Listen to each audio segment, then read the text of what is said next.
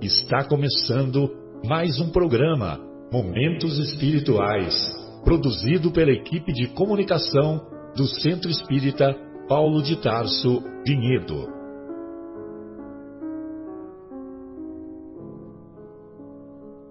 Se guardas contigo o estigma do sofrimento, indagando pela solução dos velhos problemas do ser e da dor, se percebes a nuvem que prenuncia a tormenta e o vórtice traiçoeiro das ondas em que navegas, vem conosco, estudemos a rota de nossa multimilenar romagem no tempo, para sentirmos o calor da flama de nosso próprio espírito a palpitar e morredouro na eternidade, e acendendo o lume da esperança, perceberemos juntos em exaltação de alegria que Deus, o Pai de infinita bondade, nos traçou a divina destinação para além das estrelas.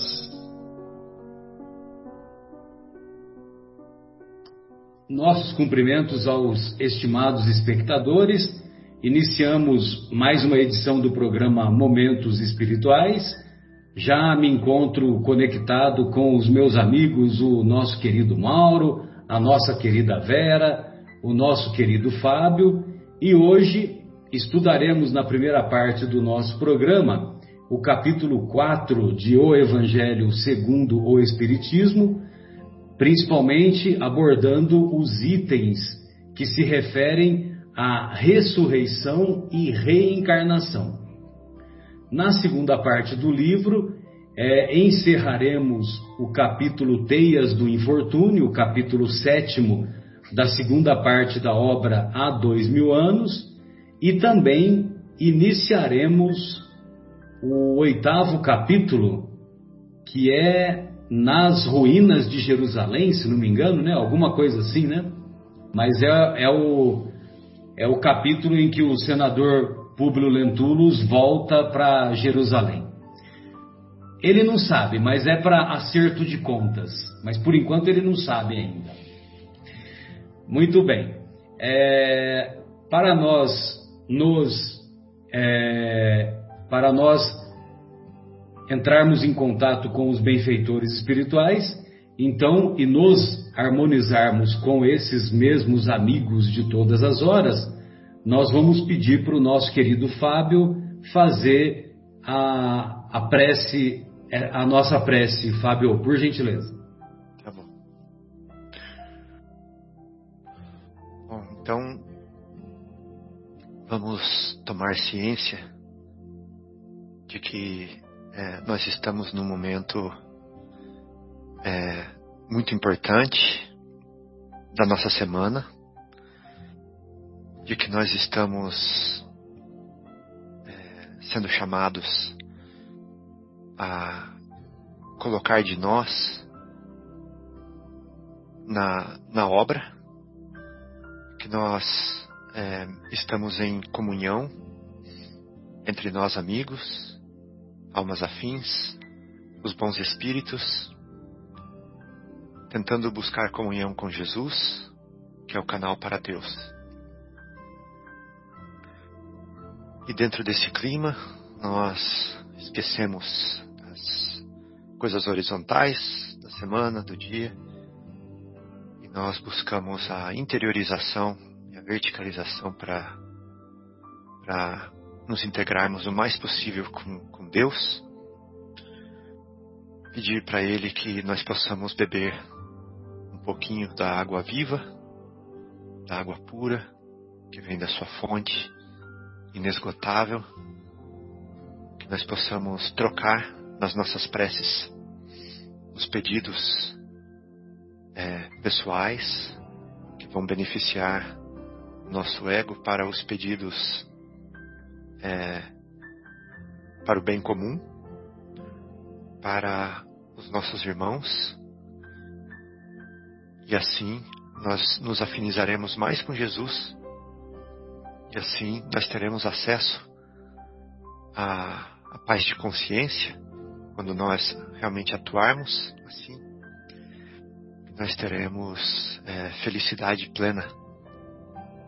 Então, com esse desejo, nós iniciamos nosso programa de rádio hoje, pedindo o amparo e a proteção dos bons amigos e de Jesus é, nessa nossa missão de hoje. Que assim seja. Muito bom. Obrigado, Fábio. Bem, então, é, vale a pena nós lermos a passagem evangélica que trata desse assunto e que o nosso querido e o nosso querido Kardec separou, né? Então nós vamos encontrar lá nas anotações do evangelista João aquele famoso diálogo com Nicodemos. Então é, encontra-se lá no capítulo 3, versículos de 1 a 12. Em verdade, em verdade vos digo: ninguém pode ver o, o reino de Deus se não nascer de novo. Opa, desculpa, eu pulei um pouquinho aqui, ó. Ora, havia um homem dentre os fariseus chamado Nicodemos, senador dos judeus, que veio à noite encontrar Jesus e lhe disse: Mestre, sabemos que viestes da parte de Deus para nos instruir como um doutor, pois ninguém poderia fazer os milagres que fazes se Deus não estivesse com ele. Jesus respondeu: Em verdade, em verdade vos digo, Ninguém pode ver o reino de Deus se não nascer de novo. Nicodemos perguntou a Jesus: Como pode nascer um homem que já está velho? Pode ele entrar no ventre de sua mãe para nascer uma segunda vez? Jesus respondeu: Em verdade, em verdade vos digo: se um homem não renascer da água e do Espírito, não pode entrar no reino de Deus. O que nasceu da carne é carne, o que nasceu do Espírito é Espírito. Não vos espanteis se vos digo que é preciso que nasçais de novo. O Espírito sopra onde quer e escutais sua voz mas não sabeis de onde ele vem, nem para onde vai. Ocorre o mesmo com todo homem que é nascido do Espírito. Nicodemos perguntou: Como isso pode acontecer? Jesus lhe disse: Sois mestre em Israel e ignorais essas coisas?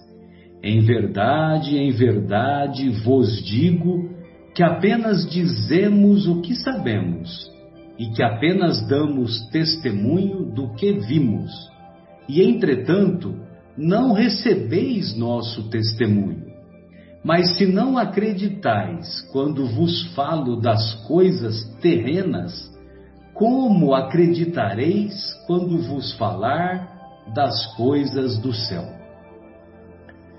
Muito bem. Bem, então esse diálogo é um diálogo é, bem eloquente para deixar, é, para deixar bem é, esclarecido o conceito da reencarnação. Evidente que o termo reencarnação foi proposto e, e iniciado a sua, a, o seu uso pelo Kardec, pelo mestre de Lyon. E o, o Kardec quando ele coloca o termo reencarnação, então é voltar a entrar na carne. Então, reencarnar. Na, na, na Bíblia, tanto no Antigo Testamento quanto no Novo Testamento, nós vamos encontrar o termo ressurreição, ora sendo aplicado como reencarnação, e ora sendo aplicado como, ah, como imortalidade da alma. em algumas outras ocasiões, o termo geração também é aplicado para, para substituir o termo é, para, para colocar o termo reencarnação, o conceito de reencarnação. Do ponto de vista da doutrina espírita, nós vamos encontrar lá na questão 167, essa questão é uma questão que a mim muito me é, a mim muito me deixa, uh, vamos dizer assim, me dá muito estímulo e muito uh, e muito, muito, beleza, Marcos? Obrigado, querido. É muito estímulo e também me serve muito de consolo, porque o Kardec pergunta assim: qual o fim objetivado com a reencarnação? Aí os benfeitores respondem: expiação, melhoria progressiva da humanidade. Sem isto, onde a justiça? Ou seja, para que a justiça de Deus possa se manifestar, se houvesse apenas uma existência, isso teria muita dificuldade ou seria impossível de ser implantado.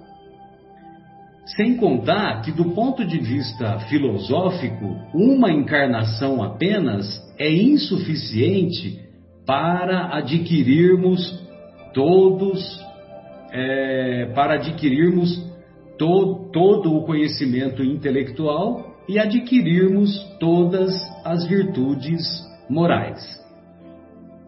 Do ponto de vista é, do conhecimento de, de Paulo de Tarso, há uma passagem que os alguns alguns irmãos nossos que não que não aceitam o conceito da reencarnação, eles utilizam um versículo da carta de Paulo aos Hebreus capítulo 9, versículo 27, é, então eles, eles ah, usam esse versículo para afirmar que não existe a reencarnação. Então, nesse versículo, Paulo diz assim: é, que só se vive uma vez. Ou melhor, só se morre uma vez. É o que Paulo escreve nesse, nesse item, né? Capítulo 9, versículo 27 da carta aos Hebreus. É, eu estou um pouco em dúvida aqui, que agora eu fiquei em dúvida se é o capítulo 9 ou o 8, mas eu, é quase certeza que é o capítulo 9. E aí o Paulo diz é, que só se morre uma vez. Só que quando você analisa os versículos que antecedem e os versículos que sucedem, ele se refere ao corpo físico. E o nosso corpo físico é verdade, só morre uma vez mesmo. Esse corpinho aqui que nós estamos fazendo uso dele, com essa identidade, com esse CPF, com essas digitais, é só uma vez. Agora, em todas as cartas de Paulo, em nenhum momento você vai ver ele dizer que só se só se nasce uma vez.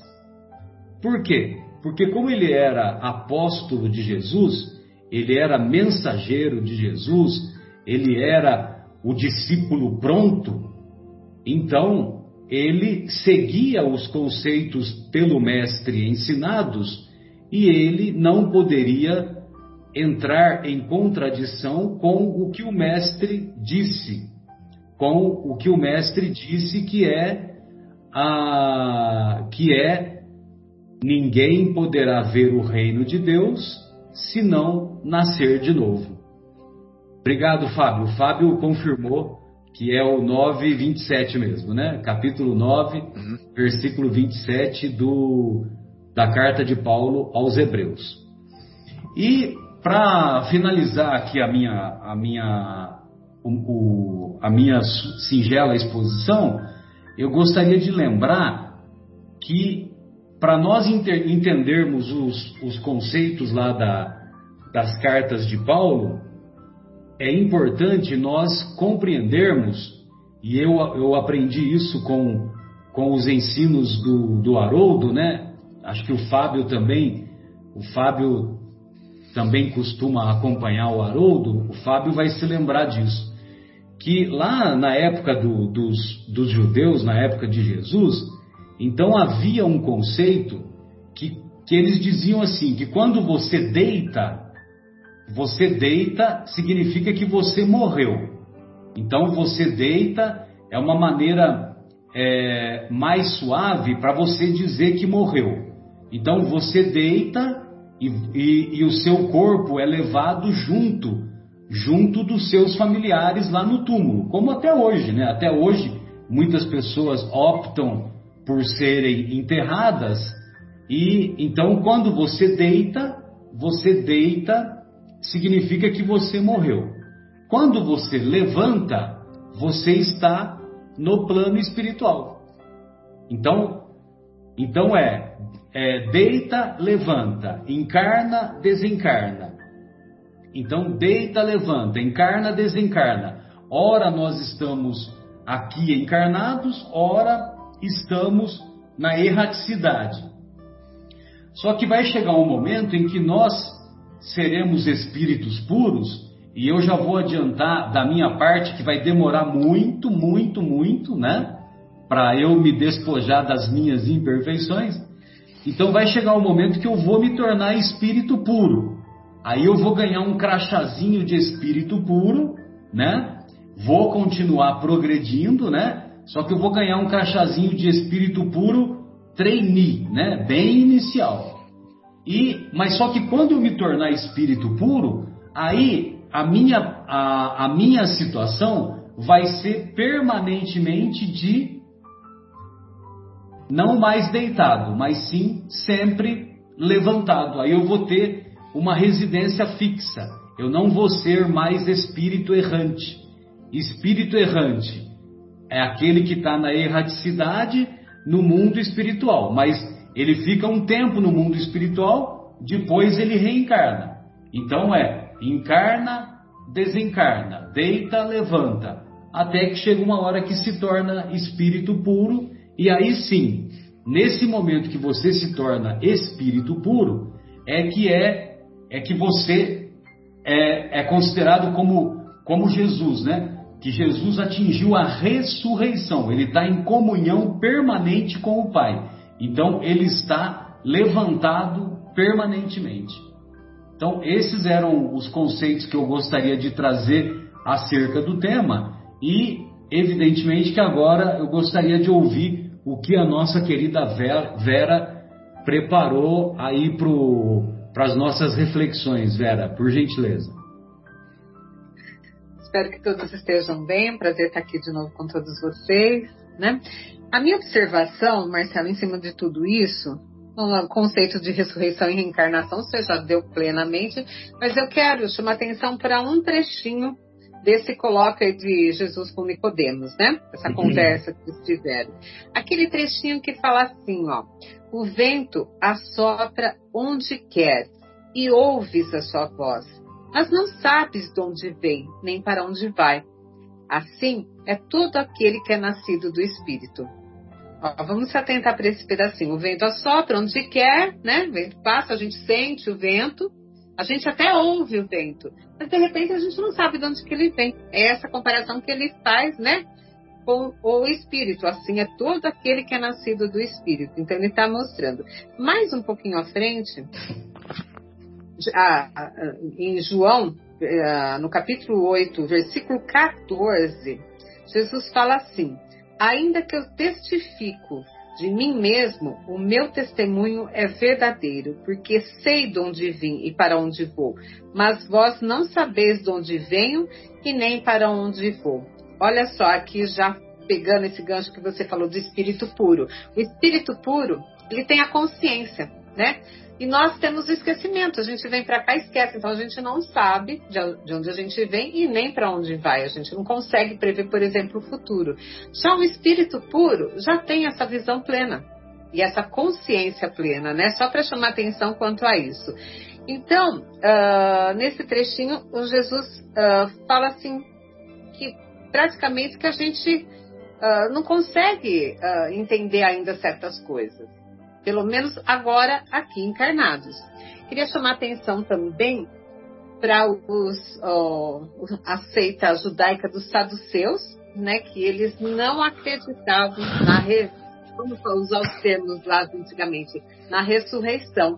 E quem eram os saduceus? Nós vamos buscar para os queridos ouvintes também aprenderem a estudar bem o Evangelho. No início tem tudo o que, a, a, o que é saduceu, os essênios, quem são os escritos, várias determinações, fariseus, samaritanos, né? Porque a gente ouve falar no Evangelho acaba não entendendo nada. E na introdução tem todas essas definições. E eu vou pegar quem eram os saduceus, então. Era uma seita judia que se formou por volta do ano de 248 a.C. Assim foi chamada devido a Sadoc, seu fundador. Os saduceus eles não acreditavam nem na imortalidade da alma e nem na ressurreição, nem nos bons e maus anjos. Contudo, acreditavam em Deus, mas não esperavam nada depois da morte, apenas o serviam, tendo em vista recompensas temporais ao que acreditavam se limitar sua providência. Bom, continua aqui, mas é o que basta, né? Então, dentro dos judeus também tinham várias discussões do que é, que não é, né? Agora vamos lá. Hum... Um dos seus líderes é, no início era Sadoc.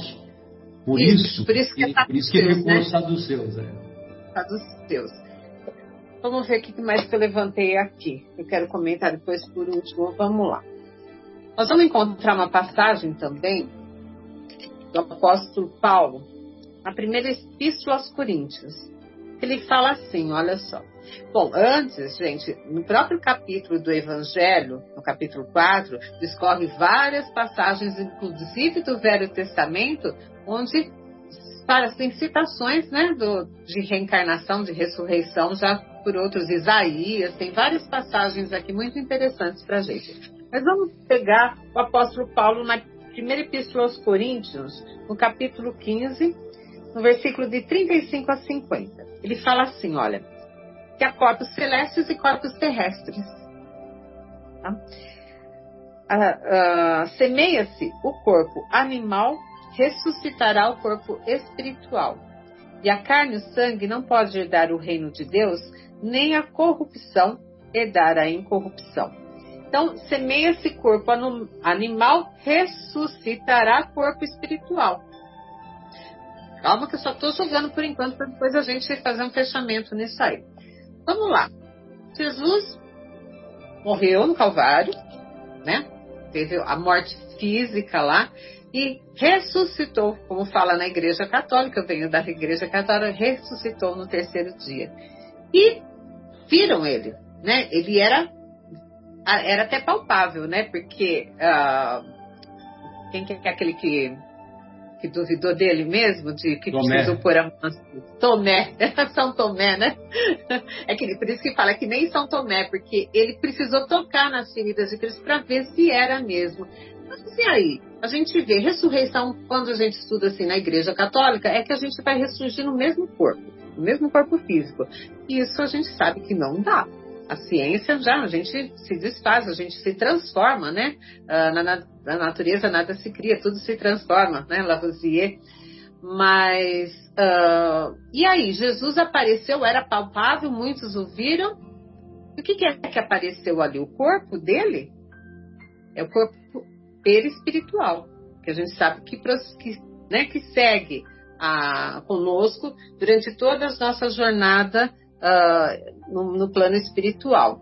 Esse corpo espiritual, aqui por, por ele estar aqui na Terra, provavelmente denso, graças à constituição física do planeta, ele consegue agregar naquele corpo espiritual uma matéria mais densa, por isso que puderam até tocá-lo, né?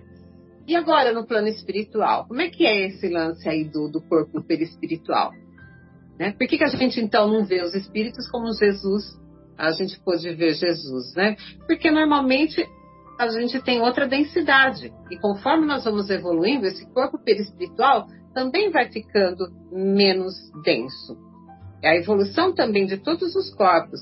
Talvez uma humanidade mais evoluída seja menos densa. Nós já não somos tão peludos quanto né, os nossos antepassados. né? Nós estamos também nos depurando quanto a isso. Poderia ficar sem cabelo no futuro, né? Pelo amor de Deus. As mulheres não vão não vão gostar muito disso. Ainda, ainda mais para vocês, né? Para vocês mulheres, né, Vera? Ficar sem cabelo. O cabelo é a moldura do rosto, né? Misericórdia. ah, os homens sem a barba, para quem gosta, tudo. E aí ele vem e fala: uh, quem nasce do. Peraí, deixa eu pegar o trechinho aqui. Onde está? Renascer da água e renascer do espírito. O que é renascer da água? A gente sabe que todo, todos os seres viventes daqui vieram da água. Né? Então, está caracterizando o que? A matéria. E renascer do espírito é essa criação divina. É o, na realidade, é o renascer do espírito. É o recomeço de uma nova etapa evolutiva para nós. Então, nós vamos renascendo do espírito. Opa. E vamos ele fala lá no colóquio de Nicodemos. Deu uma travadinha, Vera. Volta um pouquinho. Tá. Tá Volta travando? um pouquinho que você deu uma travadinha, né? Volta um pouquinho o seu pensamento. Onde será que vocês pararam, né? Não, é, é coisinha rápida, é do. É... Tá. Por isso que uh, ele fala, Jesus fala para Nicodemos, como é que é aqui? Deixa eu achar o trecho também se um homem não renascer da água e renascer do espírito. Então nós precisamos da, do nascimento da matéria para a nossa evolução. Diferente do espírito puro, que já não precisa mais, como você mesmo disse, Marcelo, se sustentar nessa roda cíclica dos renascimentos. Né? Isso a gente vê também lá nas uh, religiões do Oriente, né? a roda da reencarnação. De repente tem uma hora que a gente dá um pulo fora dessa roda, que é o momento que a gente já está plenamente consciente, plenamente evoluído. E nós vamos então trabalhar lá, como você falou, pegar a carteirinha de trainer, né? E vamos começar a trabalhar na obra da criação. Uhum. Mas eu acho assim que o importante é que esse capítulo vem reforçar então esse uh, esse ponto do espiritismo que ele também prega, né? Comprovar isso, a reencarnação. Né? Ele vem dar toda essa explicação através do que? Do Evangelho. Não é invenção de Kardec, não é invenção de nada. É apenas uma questão aí de terminologias, né? De ressurreição, reencarnação. Realmente a gente percebe no, no, a, quando fala de ressurreição no Velho Testamento, se a gente for analisar caso a caso, não fala, não dá a entender que a gente vai ressurgir do mesmo corpo. Isso aí vem mais depois da a religião católica que vem trazer essa terminologia um pouco diferente. Mas quando a gente volta um pouquinho e vê o que, que os profetas falaram no Antigo Testamento, não dá o um entendimento de que a gente vai surgir tipo um zumbi aí e, e voltar à vida dessa forma. Mas sim nessa continuidade da vida, uh, no caso aí, espiritual. Né? Acho que era isso, Marcelo, que tinha para falar. Maravilha. É, é aquela história, né? A vida espiritual, ela é única, mas nós temos várias experiências na carne, né? Então, por isso que fica aquele negócio de encarna, desencarna, encarna, desencarna. Mas a vida espiritual é única, sem dúvida. É, ô, ô, Fábio, eu gostaria de ouvi-lo, querido. O que, que você separou aí para nós Tá. Mauro, você tem alguma observação que você gostaria de, de fazer? Porque você, você habilitou o microfone, eu, eu pensei que tinha alguma coisa, mas não tem problema. Se, se quiser deixar habilitado, não tem problema. Então tá bom. Ô Fábio, gostaria de ouvi-lo, ah. querido. O que, que você separou aí para nós? É, eu separei justamente no Antigo Testamento que a Vera acabou de comentar. Isaías? É, não, Ezequiel. Ezequiel, muito bom. É, o que me o que me motivou a fazer isso foi que eu fui no capítulo deixa eu ver aqui qual, qual é o número do capítulo lá na obra Boa Nova nós temos um capítulo 14 que se chama A Lição de Nicodemos. Sim, sim. De Humberto de Campos. E aí eu li essa, essa lição e eu percebi que é, o intuito do Humberto de Campos, quando escreve essa passagem, quando ele dá mais detalhes dessa passagem para nós, era de dizer que esse tema ele exige que você esteja é, em, em sintonia com o ensinamento na sua vida, o ensinamento é, do Antigo Testamento na sua vida, e que ele não seja somente teórico, que ele não seja somente para te dar posição de destaque ou para te distrair né, com, com as Escrituras, mas que ele realmente tenha entrado na sua vida. Se ele entrou na sua vida e você está cheio do Espírito de Deus, aí você vai conseguir entender o que Jesus está falando aqui. Né? Tanto é que quando essa passagem acontece, tem dois dos discípulos de Jesus junto com eles. E depois Nicodemos vai embora com a resposta no ar, sem saber exatamente o que, que aconteceu, sem saber a explicação de Jesus, sem entendê-la muito bem. E os, e os discípulos perguntam para ele por que, que ele deu aquela resposta enigmática. E Jesus praticamente fala que, é, que com a interpretação que ele tem das coisas da lei, da justiça, das coisas sociais, ele não vai conseguir chegar nesse nível de profundidade. E que ele não está pronto para isso ainda mas que ele vai mandar o consolador prometido para explicar isso. Porque não tem como dar, dar comida de velho para criança. Jesus dá esse exemplo lá no livro. Como que eu vou dar comida de velho para criança? Ele não está pronto para entender isso agora. Né? Mas, quando Jesus fala para ele assim, Nicodemos, sois mestre em Israel e não sabeis dessas coisas, ele esperava que Nicodemos soubesse. E aí? Por que, que ele esperava que Nicodemos soubesse? Porque a lei antiga já abordava isso, já abordava a ressurreição. E é o pedaço que eu vou ler para vocês agora. Só que, se nós tomarmos a lei antiga do ponto de vista é, literário, né, no sentido literal, literal da palavra, literal. literal da palavra, nós vamos cair no erro de Nicodemos. Né? nós vamos pensar que realmente a ressurreição é, a, de Nicodemos não e da, e da e dos intelectuais da época, né? De pensar que a ressurreição é realmente a volta daquele corpo físico à vida, né? De, que, que já estava decomposto, que já estava no que já tinha virado pé de alface, que já estava no bucho da vaca, que depois virou carne do bezerrinho dela que nasceu, que foi para a frigideira do homem, que depois virou adubo, que nasceu no outro pé de alface, que outra cabra comeu. Vai ter que voltar tudo aquilo lá e nascer de novo é, para recompor. Coitada da cabra, coitada da vaca, coitado do bezerro. Vai ficar faltando um pedaço neles, né? Para poder recompor aquele homem que perdeu aquele, aqueles é, elementos lá. Bom, então vamos ler aqui, ó, em Ezequiel 37, fala assim, ó. Então me disse o Senhor: profetiza sobre estes ossos. Eles estavam passando num cemitério.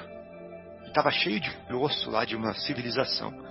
Profetiza sobre esses ossos e diz-lhes: ossos secos, ouvi a palavra do Senhor. Assim diz o Senhor Deus a esses ossos: Eis que farei entrar em vós o Espírito e vivereis. Olha que interessante.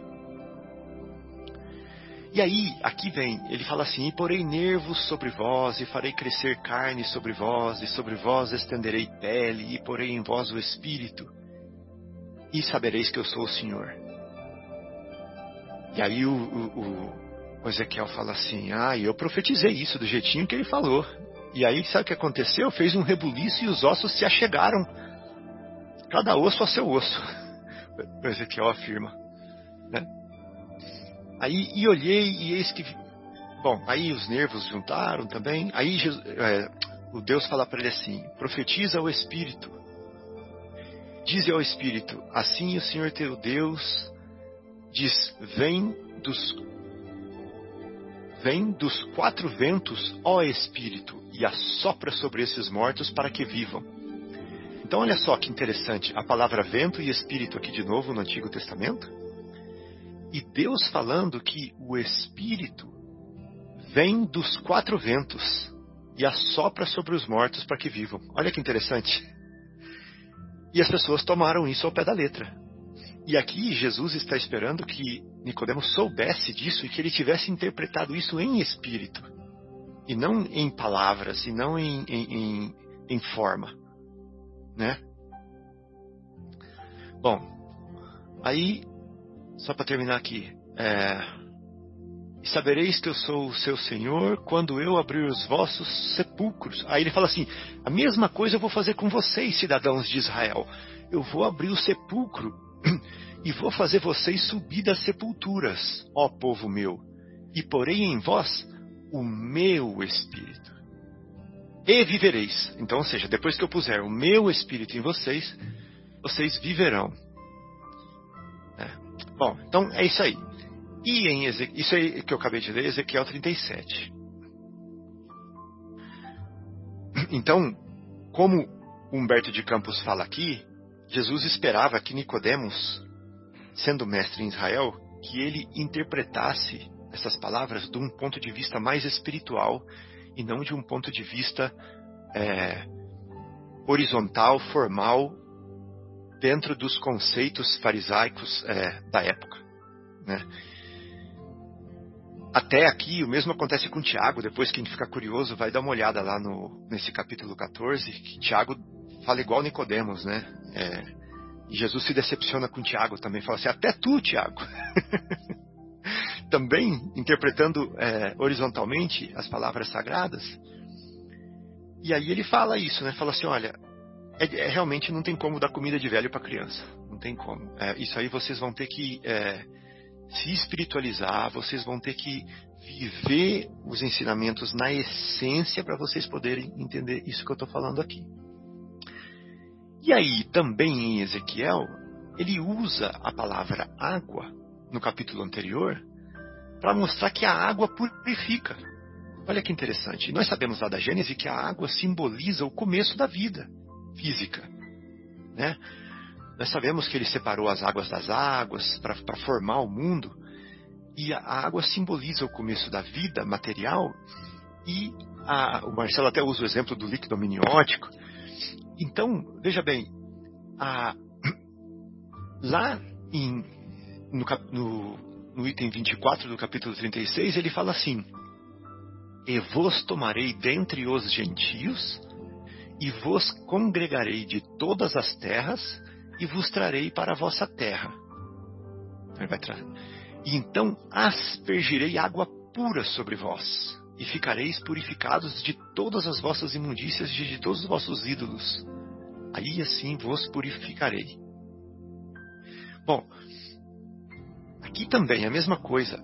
A água como elemento material, como oportunidade circunstancial para o nosso crescimento. Então, o homem que precisa aprender a humildade, ele vai aprender a humildade na circunstância, né, na água da vida pobre, humilde, rodeado de pessoas com mais poder aquisitivo, com mais destaque, e aí ele vai aprender, ele vai aprender a lição da humildade aí com essa água. E ele vai aprender a lição da humildade depois com outra água, com a água de ele nascer numa família abastada, poderosa, de destaque, tratando pessoas humildes. Né? Então são duas facetas, duas situações completamente diferentes, dois tipos de água completamente diferentes que Deus, que vem do ventre de Jesus para nós, para nós é, desenvolvermos o reino de Deus dentro de nós, que é o que Nicodemos foi perguntar para Jesus como que ele podia ver o reino de Deus. Então é isso daí, gente. Muito bom, Fábio. Muito obrigado, querido. Ô Mauro, eu gostaria de ouvi-lo. O que, que você separou aí para nós a respeito do, do tema? Ressurreição e reencarnação. Boa tarde, amigos. Uma alegria mais uma vez estar junto com vocês. Então, quando a gente está falando de reencarnação, a gente está falando de uma coisa que é um pilar da doutrina espírita. É bom a gente lembrar isso sempre. Então, a, a, o que, que, a doutrina espírita nos diz? Que, que, a reencarnação é uma lei natural. Está lá no livro dos Espíritos. Se ela é uma lei natural, portanto, ela é uma lei divina. E essa lei, ela vai oferecer oportunidades para que a gente progrida até, como o Marcelo falou, chegarmos um dia a sermos espíritos puros. E que a gente tem que aproveitar as nossas oportunidades para que a gente possa chegar mais rapidamente ao reino de Deus, lá onde a gente fala que, são, que estão os espíritos puros. Eu queria voltar também aí no, no capítulo 3, no versículo 3 de, de João, da, da conversa que eu acho que é muito importante para a gente poder traçar o quadro todo do que Jesus quis dizer, né? Quando, quando ele fala lá para Nicodemos, se alguém não nascer de novo, não poderá ver o reino de Deus. O Fábio fez uma colocação bem interessante aí, mas eu, eu queria dizer o seguinte: quando, quando Jesus fala isso para Nicodemos, Parece que Nicodemos não consegue entender bem o que Jesus falou. Apesar de Jesus esperar que ele tivesse um entendimento melhor sobre essa situação, é, ele não entende muito bem, tanto que ele pergunta é, outras pergunta para Jesus como é que pode uma pessoa nascer de novo no ventre da mãe, alguma coisa assim, né? Aí Jesus vai responder: se tu és mestre em Israel, não sabe nem das coisas da terra, como você vai saber das coisas espirituais? Me parece que Jesus, na entre, nas entrelinhas, está dizendo para Nicodemos que, que ele ainda não tem o amadurecimento suficiente para entender esse assunto da reencarnação. Tanto que a palavra, como o Marcelo falou, nem existia a palavra reencarnação, né? Então ele está dizendo que é, ele espera ou melhor, ele, ele, ele tem o um entendimento que Nicodemos ainda não consegue entender isso, ou seja, não consegue entender as multiplicidades de vida que nós temos. Então, a, a, a gente vê o seguinte, eu tenho visto o seguinte, que muitos cristãos não espíritas, quando lê essa passagem que está no Evangelho, eles entendem é, essa multiplicidade de essa esse, esse, quando, quando Jesus fala que é necessário renascer de novo, os nossos irmãos, talvez em grande maioria, mas aqueles que não são cristãos, entendem esse renascimento como uma mudança de comportamento, uma mudança interna das suas convicções morais, para que eles possam ressurgir com nova consciência, com novo entendimento sobre a vida. É, de certa forma é verdade isso mesmo, né? Que as pessoas precisam renascer na sua forma de ser, na sua forma de pensar e na sua forma de agir. Então, de certa forma, é, esses nossos irmãos têm uma parte de razão, apesar que não foi isso exatamente que Jesus quis dizer. Eu acho que, é, como o próprio Marcelo falou, no gerar, então eu acho que esse nascer de novo foi confundido com o tempo, porque como já foi citado o Haroldo, né? O Haroldo faz uma quando ele faz a tradução do Evangelho do Novo Testamento do original grego, ele não usa a palavra renascer de novo, né? Ele usa ser gerado novamente. Então, esse renascer com, ser, com gerar tem uma, tem uma, tem uma diferença na, no entendimento. Né? Se a gente pegar o gerar, a, a tradução do gerar em todas as línguas, ela quer dizer dar à luz, voltar à vida. Então isso é um pouco diferente do renascer que os nossos irmãos compreendem. Então essa é uma colocação que eu acho importante, que se a tradução, eh, na maioria do Novo Testamento falasse em gerar novamente, eu acho que todos, ou pelo menos grande parte das pessoas, teriam um entendimento um pouco melhor do que ser e, e, e entender a diferença do gerar e do renascer. E porque, mas a gente, aí a gente pode ver que inúmeras doutrinas, inúmeras religiões já aceitam a reencarnação. não, não é só os espíritas, né? As pessoas têm tendência de, de imaginar que só o espírita é que é, comungue com a ideia da reencarnação. Mas existe uma série de outras profissões de fé, como budista, como hinduísta, e mais algumas que já entendem o que é a reencarnação. Como a própria Vera falou, inclusive os judeus, eles têm um entendimento da reencarnação sobre uma roupagem diferente de entendimento, que é a ressurreição, exceto os saduceus, como a, como a Vera colocou. Eu, eu peguei um, uma coisa interessante aqui de Paulo de Tarso, também que está na primeira carta aos Coríntios, lá do versículo 42 a 44, que ele começa assim: Paulo de Tarso era judeu, portanto a palavra que ele conhecia era a palavra ressurreição. Apesar pelas inúmeras coisas que ele escreve, ele já tem um entendimento muito, muito claro que essa, essa ressurreição, na verdade, é a reencarnação. Essa palavra, como o Marcelo falou logo no início, foi é, criada, digamos assim, por Kardec para explicitar um pouco melhor essa volta que a gente tem às inúmeras vidas. Então, Paulo de Tarso escreve o seguinte: olha que interessante. É, o entendimento que ele tem sobre a reencarnação. Ele começa assim: assim também é a ressurreição. Semeado na corrupção, ressurge incorruptível. Semeado no desprezo, ressurge glorioso. Semeado na fraqueza, ressurge vigoroso. Semeado no corpo animal, ressurge corpo espiritual.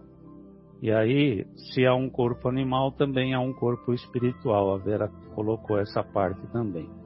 Então, me parece que, me parece não, fica claro que ele coloca, além do princípio da reencarnação, o princípio que nós nascemos com aptidões necessárias para suplantarmos as nossas máculas do passado.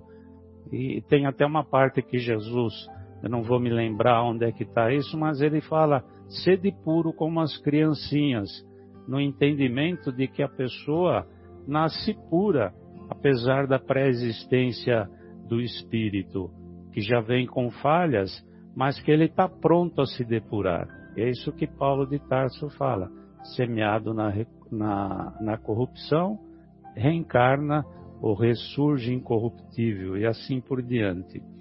E ele termina, ele termina esse capítulo lá da primeira carta aos Coríntios dizendo assim: Por consequência, meus amados, sede firmes e inabaláveis, aplicando-vos cada vez mais à obra do Senhor. Sabeis que vosso trabalho no Senhor não é em vão eu acho interessante porque Paulo de Tarso coloca nesse versículo a reencarnação e, além da reencarnação, a necessidade que nós temos de trabalharmos para nos depurarmos espiritualmente. Tem uma, um outro trecho é, que está lá no capítulo 17 de Mateus, que no momento da transfiguração, ele afirma para os discípulos dele que o após, profeta, a, após a transfiguração. Após, após a transfiguração, ele afirma para os discípulos que o profeta Elias, que haveria de vir para restabelecer todas as coisas, é, já havia vindo e que tinha recebido um tratamento cruel dos seus irmãos judeus. Então, ele está afirmando aí que João Batista é a reencarnação. Então, se naquele versículo inicial lá que a gente leu fica uma dúvida, nesse versículo não fica dúvida nenhuma. Ele fala claramente isso. E, e para terminar, eu vou ler uma coisa que eu achei bem bacana também, que é um comentário que Emmanuel faz sobre a reencarnação no livro Justiça Divina que o Marcelo falou também que a, a, a reencarnação é, é, é, um, é uma metodologia de, de Deus para. Poxa vida, você vai travar justo agora? Poxa vida. A reencarnação, ele queria dizer que é uma metodologia pedagógica, né? Para Deus. Exatamente. Pedagógica, só que você deu uma travadinha quando ah, você falou metodologia, viu, o, ah, então tá. Mauro? Então, se você quiser repetir o seu pensamento, né? Então, vou, então voltando... Mas é a metodologia pedagógica que você quis dizer, né? Imagino. Exatamente. Então, é a metodologia, metodologia pedagógica que Deus usa para pôr as coisas no seu devido lugar, que é a justiça divina. Então, é, é bem, é, é bem, bem interessante que o nome desse livro que o Chico escreveu, que é do Espírito Emmanuel, chama-se justiça divina. Qual que é o capítulo? É o capítulo. Olha, eu não, não sei o número do capítulo, mas o, o, o nome do capítulo é, é, é, um comentário. Depois eu passo para vocês, mas tá é, um, ótimo, é um comentário que, Emmanuel, é um comentário que Emmanuel faz justamente sobre a reencarnação. Então, uh, Emmanuel diz o seguinte: Trazes hoje as vísceras doentes, compelindo-te aos aborrecimentos de incessante medicação. Elas, porém, se fizeram assim, à força de suportarem ontem os teus próprios abusos nos venenos da mesa. Trazes hoje o corpo mutilado, obrigando-te a movimentos de sacrifício, Tens, no entretanto, o carro físico desse modo, por lhe haveres gasto ontem esse ou aqueles recursos em corridas à delinquência. Trazes hoje o cérebro apalermado, dificultando-te as expressões, mas isso acontece porque ontem mergulhavas a própria cabeça em clima de trevas. Trazes hoje a carência material por sentinela de cada dia. Contudo, ontem atolavas o coração no supérfluo, articulado com o pranto dos infelizes.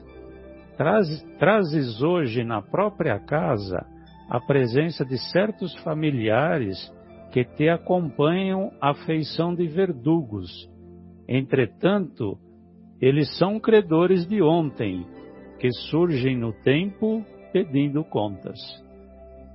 Todos somos capazes de fazer o melhor, porquanto, pelas tentações e provas de hoje, podemos avaliar o ponto de trabalho em que a vida nos impele a sanar os erros do passado, clareando o futuro.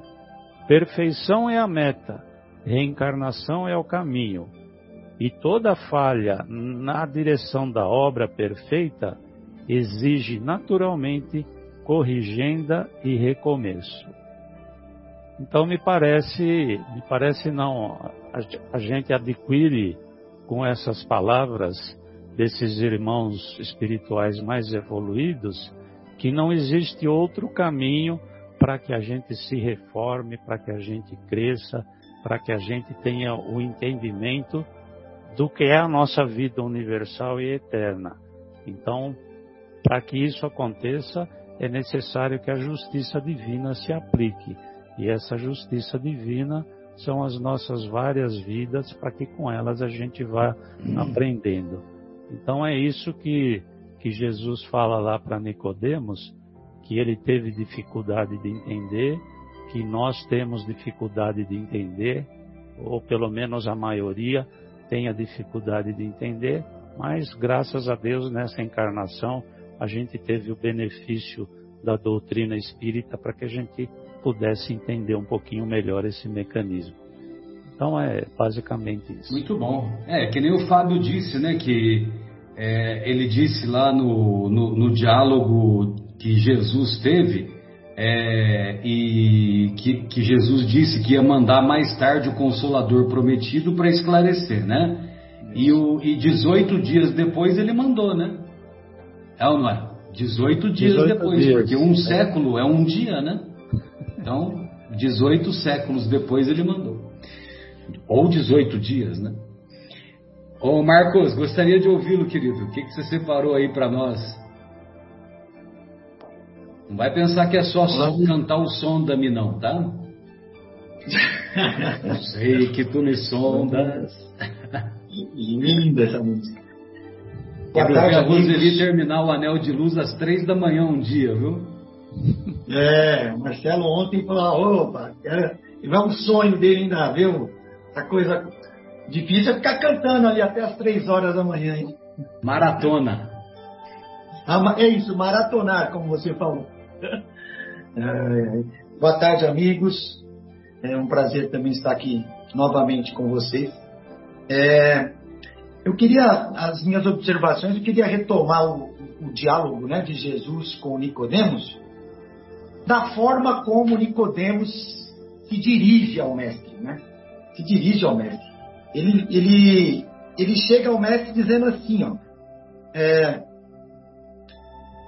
sabemos que viestes da parte de Deus né, para nos instruir, para nos instruir é, como um doutor, pois ninguém poderia fazer os milagres que fazes se Deus não estivesse com ele.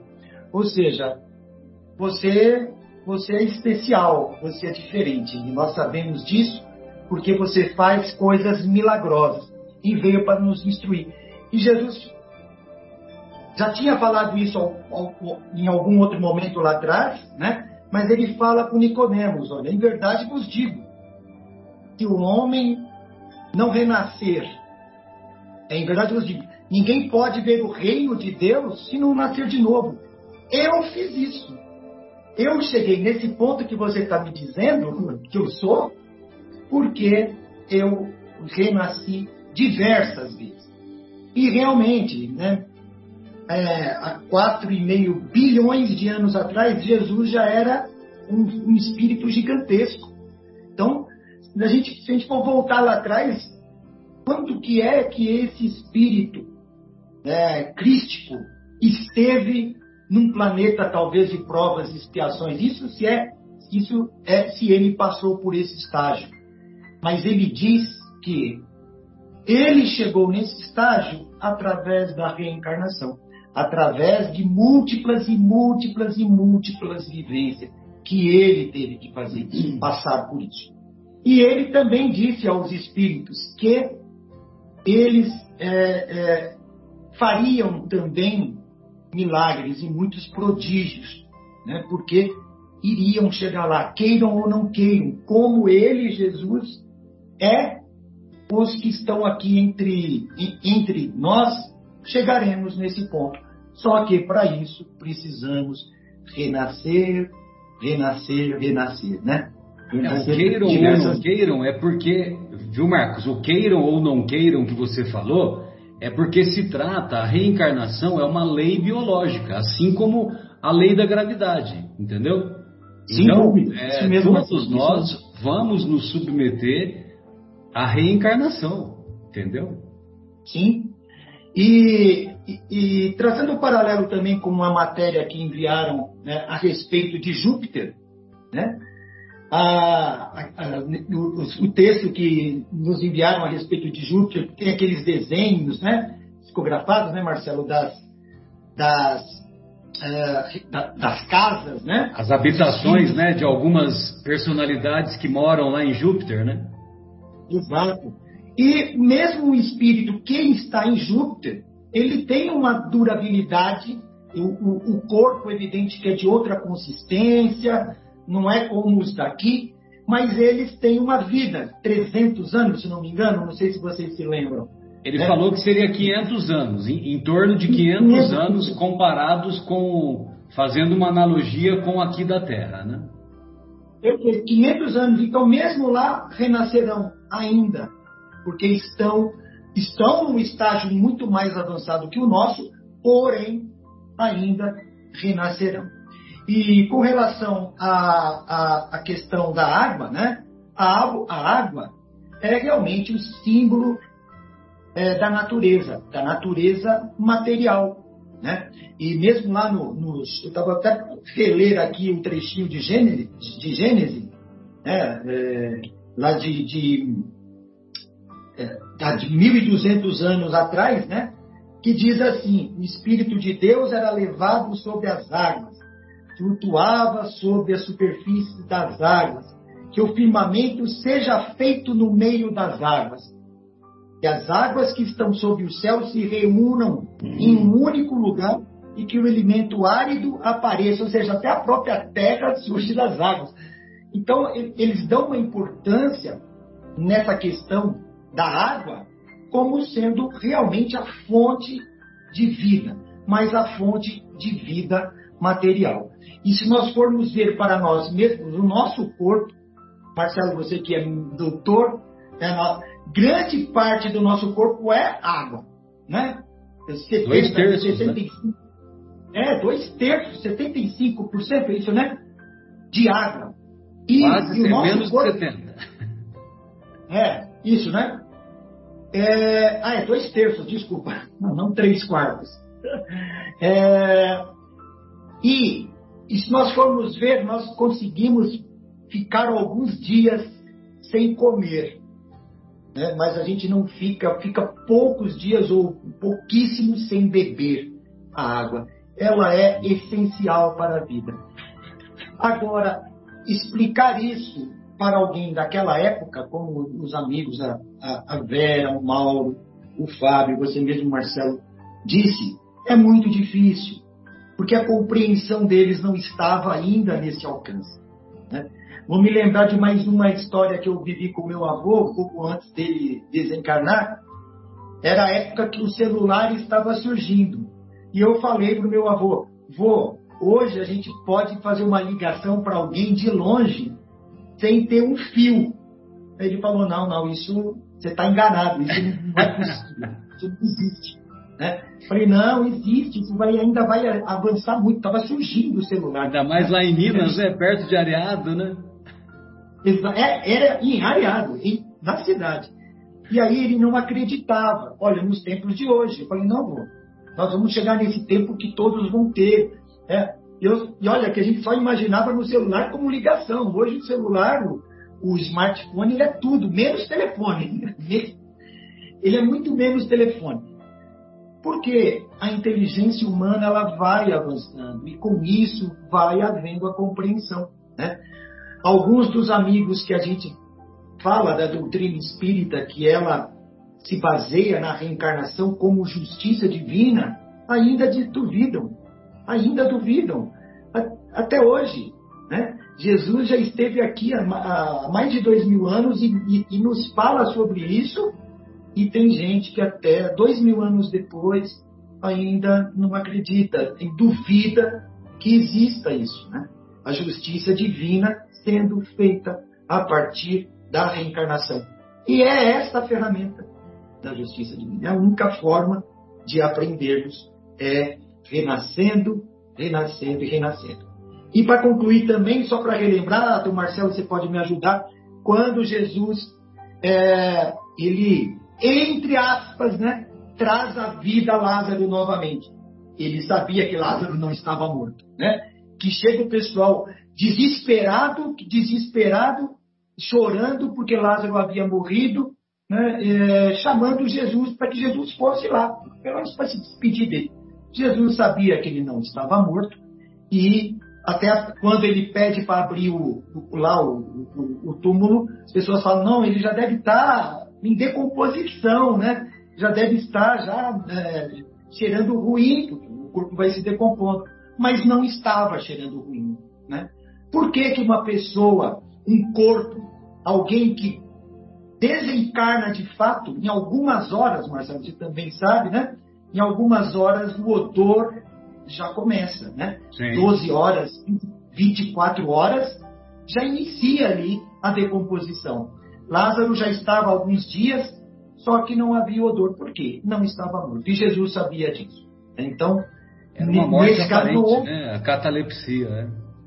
Exatamente. Não houve, não houve uma volta do espírito no corpo de novo. Simplesmente aquele espírito não havia saído ainda. Apenas isso, só para concluir aí meus pensamentos. Grande abraço, amigos. Amigos, gostariam de fazer mais algum comentário? Vera, Fábio, Mauro, podemos partir então para a pausa musical. Então, encerramos a primeira parte do nosso programa e retornaremos logo em seguida.